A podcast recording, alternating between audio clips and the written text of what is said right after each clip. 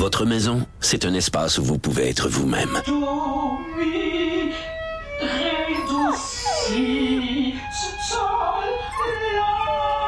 Elle mérite d'être bien protégée et vous méritez d'être bien accompagné. Trouvez la protection la mieux adaptée à votre maison avec Desjardins Assurance et obtenez une soumission en quelques clics sur desjardins.com.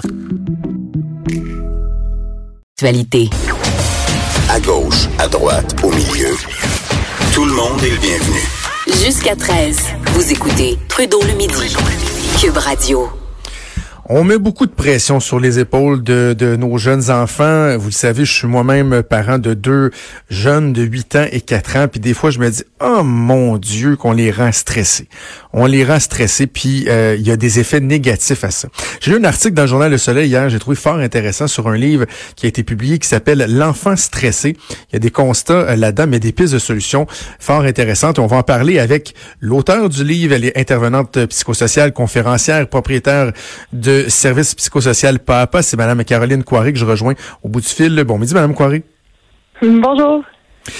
Nos enfants là sont stressés. Hein? Euh, est-ce que vraiment on est capable de, de, dresser un constat que les enfants de nos jours, si on compare à, je sais pas moi, il y a une génération, deux générations, qui a vraiment là, une différence marquante par rapport au niveau de stress euh, qu'ils qu'ils s'infligent eux-mêmes dans le fond?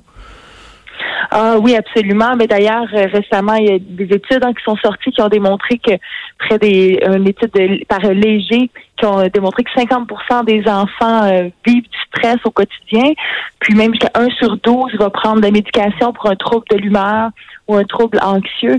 Donc, c'est vraiment pas négligeable. Comment ça se manifeste, ce stress-là, chez nos enfants? Parce que je vais vous donner, puis je, je, je, je veux qu'on fasse œuvre utile pour les gens qui nous écoutent, mais je vais partir de mon expérience à moi. Par exemple, moi, mon garçon de 8 ans, euh, j'ai l'impression qu'il est stressé, mais c'est pas toujours évident à voir. D'ailleurs, je trouve ça particulier que déjà à cet âge-là, on, on ils aient de la difficulté à, à nommer la chose, qu'ils soient même un peu gênés de dire qu'ils sont stressés. Donc, comment ça se mm-hmm. manifeste? Mais en fait, puis je dirais que moi aussi, euh, je suis maman, ma petite fille de 4 ans, je vis euh, la même chose aussi.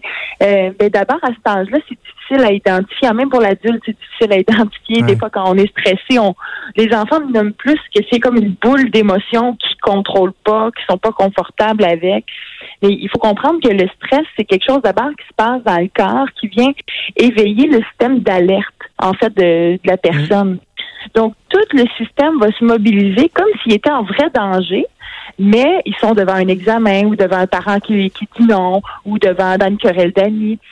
Mais tout ça, ça va entraîner des réels symptômes. Par exemple, euh, le cœur qui va vite, la respiration qui accélère, les pensées qui partent dans tous les sens, les enfants qui vont avoir de la difficulté à dormir. ça ben va venir énormément jouer sur l'attention, la concentration à l'école. Euh, ça va venir diminuer cette attention-là. Ça va agiter les enfants aussi. Hein. Ils vont bouger, bouger, parce que bouger, c'est une stratégie qui est compensatoire pour venir activer le système de détente. Donc, on voit toutes sortes de symptômes chez les enfants, mais c'est vrai qu'ils ne l'expliquent pas, ils ne comprennent pas nécessairement ce qui se passe en eux.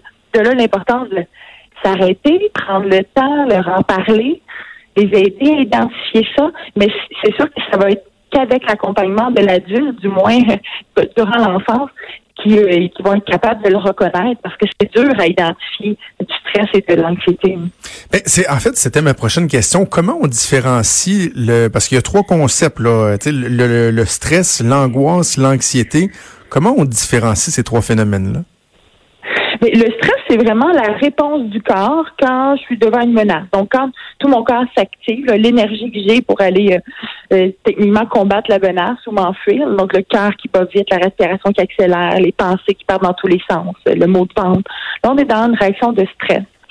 Euh, l'anxiété, on est dans l'anticipation de, de menaces. Donc, je m'imagine que mon examen va être difficile. donc là, je commence déjà à sécréter des hormones de stress. Euh, donc, euh, j'ai peur euh, demain de la, discussion que je vais avoir avec mon ami parce qu'on s'est chiané. Donc, quand on parle d'anticipation, s'imaginer des scénarios, hein, le petit hamster qui se fait aller, là, mm-hmm. là, on est dans, on est dans de l'anxiété. Puis, il y a des personnalités anxieuses, donc qui ont plus tendance à, imaginer des choses euh, qui peuvent arriver ou à anticiper. Donc, on va parler d'une personnalité anxieuse à ce moment-là, mais c'est les, les trois grandes distinctions entre les deux, entre les trois, pardon. OK. Et donc, si on, on, on se concentre sur, euh, sur le stress, euh, j'imagine qu'il y a un, un, aspect qui est inné là-dedans. Et d'ailleurs, vous le dites, je pense, dans, dans, dans votre livre, que d'avoir mm-hmm. un peu de stress, il n'y a rien de mal. C'est normal là-dedans. Donc, il y a un aspect inné, mais il y a aussi un aspect qui est acquis, j'imagine, hein, qu'on vient répliquer ce qu'on voit nos parents faire, comment ils, ils agissent eux-mêmes. Oui, absolument. C'est vrai, le stress, il est nécessaire à la vie. C'est impossible de ne pas vivre de stress. Pas assez de stress, ne sera pas meilleur parce qu'on ne sera pas assez mobilisé, on n'aura pas assez d'énergie pour euh, vaquer à nos occupations quotidiennes, tout ça. Donc, un stress optimal, c'est ce qu'on souhaite pour bien fonctionner. Trop de stress, là, on fonctionne pas bien. Là, on voit les, euh, les symptômes anxieux qui, qui, perturbent le fonctionnement. Mais oui, il va y avoir une portion qui va être innée, qui va même être euh, génétique. Vous dites, est-ce que c'est génétique? Euh, oui, il y a de la génétique, mais tout s'explique pas par ça parce que la plupart de nos comportements ne sont pas, ne s'expliquent pas par la génétique, mais par l'environnement dans lequel on évolue. Donc, c'est sûr qu'un parent euh, qui est anxieux, donc qui donne l'impression à son enfant qu'il y a toujours un danger autour, qui est toujours réactif, qui surréagit, et ça l'amène l'enfant aussi à, à, activer constamment son système de détecteur de menaces. Donc, ça l'amène lui à, à adopter des comportements anxieux. Donc oui, ça s'apprend énormément l'anxiété, malheureusement.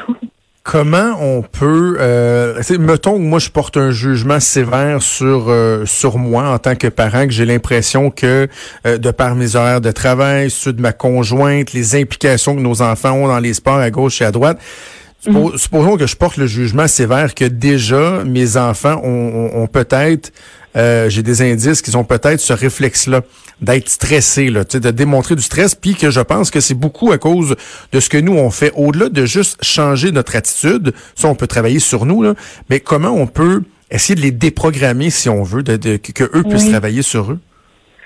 Mais tu sais, comme vous le disiez tantôt, la vie roule trop vite, même pour nous comme adultes. Donc, on peut s'imaginer ce que ça fait dans le cerveau d'un enfant, un cerveau qui est immature, qui est en train de se construire, de se développer. Donc, je pense de ralentir, là, c'est un bon premier conseil. Donc, les enfants ont besoin de s'ennuyer. Ils ont besoin d'avoir des moments où on n'a rien à faire ah, pour qu'ils arrivent aussi à ben, d'abord voir qu'est-ce qui m'intéresse, moi, qu'est-ce que je fais, comment je gère mes émotions, comment je gère l'attente, l'ennui? Parce que ce qui arrive, c'est qu'on les organise au quart de tour. ils ont des agendas comme bouqués comme des adultes. Là. Donc, euh, la, sortie de sport, après ça, on va souper le dimanche chez quelqu'un, aller devoir les leçons la semaine. Donc, la, routine est tellement organisée que lorsque l'enfant, on lui demande de s'occuper par lui-même, là, ça génère toutes sortes d'émotions désagréables qu'il ne contrôle pas, qu'il n'a pas appris à gérer. Puis là, on voit des comportements dérangeants.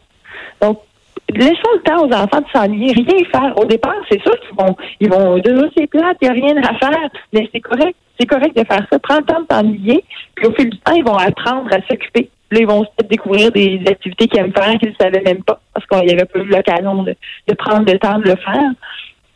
Donc, je pense que c'est une chose de ralentir notre rythme. Là, c'est, je propose à toutes les familles. Eh, justement, parlez-moi de votre livre euh, L'enfant stressé. S'il y a des parents qui euh, cherchent des solutions, qui veulent comprendre le phénomène, c'est ce que vous proposez dans votre livre? Exactement. Ce livre-là, je l'ai écrit pour les parents et les enseignants. Parce que je me suis dit d'abord, c'est ensemble qu'on va qu'on va faire en sorte que l'enfant va développer ses capacités à gérer son stress, puis c'est ensemble qu'on va l'aider aussi. Et je propose toutes sortes de stratégies très concrètes, soit pour nous comme parents, qu'est-ce qu'on peut faire pour accompagner l'enfant quand il est en crise, quand il partage des idées anxieuses, quand euh, je sens qu'il est euh, qu'il a plein de symptômes de stress, qu'est-ce que je peux faire? Puis aussi, je partage beaucoup de conseils pour comment j'apprends maintenant à l'enfant à détecter qu'il est euh, stressé. Comment je l'amène à reconnaître ce qui se passe dans son corps et à se relaxer. Donc, c'est les deux ben, En tout cas, moi, je vais, je vais, assurément me le procurer. C'est en, euh, en, librairie depuis le 4 avril. C'est disponible également euh, sur Internet, donc aux éditions Septembre Éditeur. Caroline Coiré, merci beaucoup. Nous avons parlé aujourd'hui. Merci à vous. Bonne journée.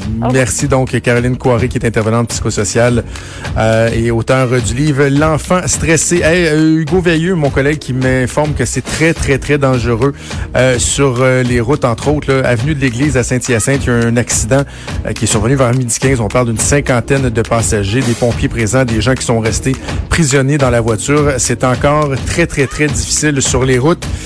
Soyez patients, soyez prudents euh, et soyez optimistes. On nous dit que ça devrait euh, finir par se résorber. Le printemps qui va peut-être finir par arriver. L'autre chose qui va arriver très bientôt, tout de suite après la pause, c'est Antoine Robitaille avec La hausse sur la colline et ses euh, collègues. Moi, je vous souhaite une excellente journée et on se reparle demain à midi. Ciao.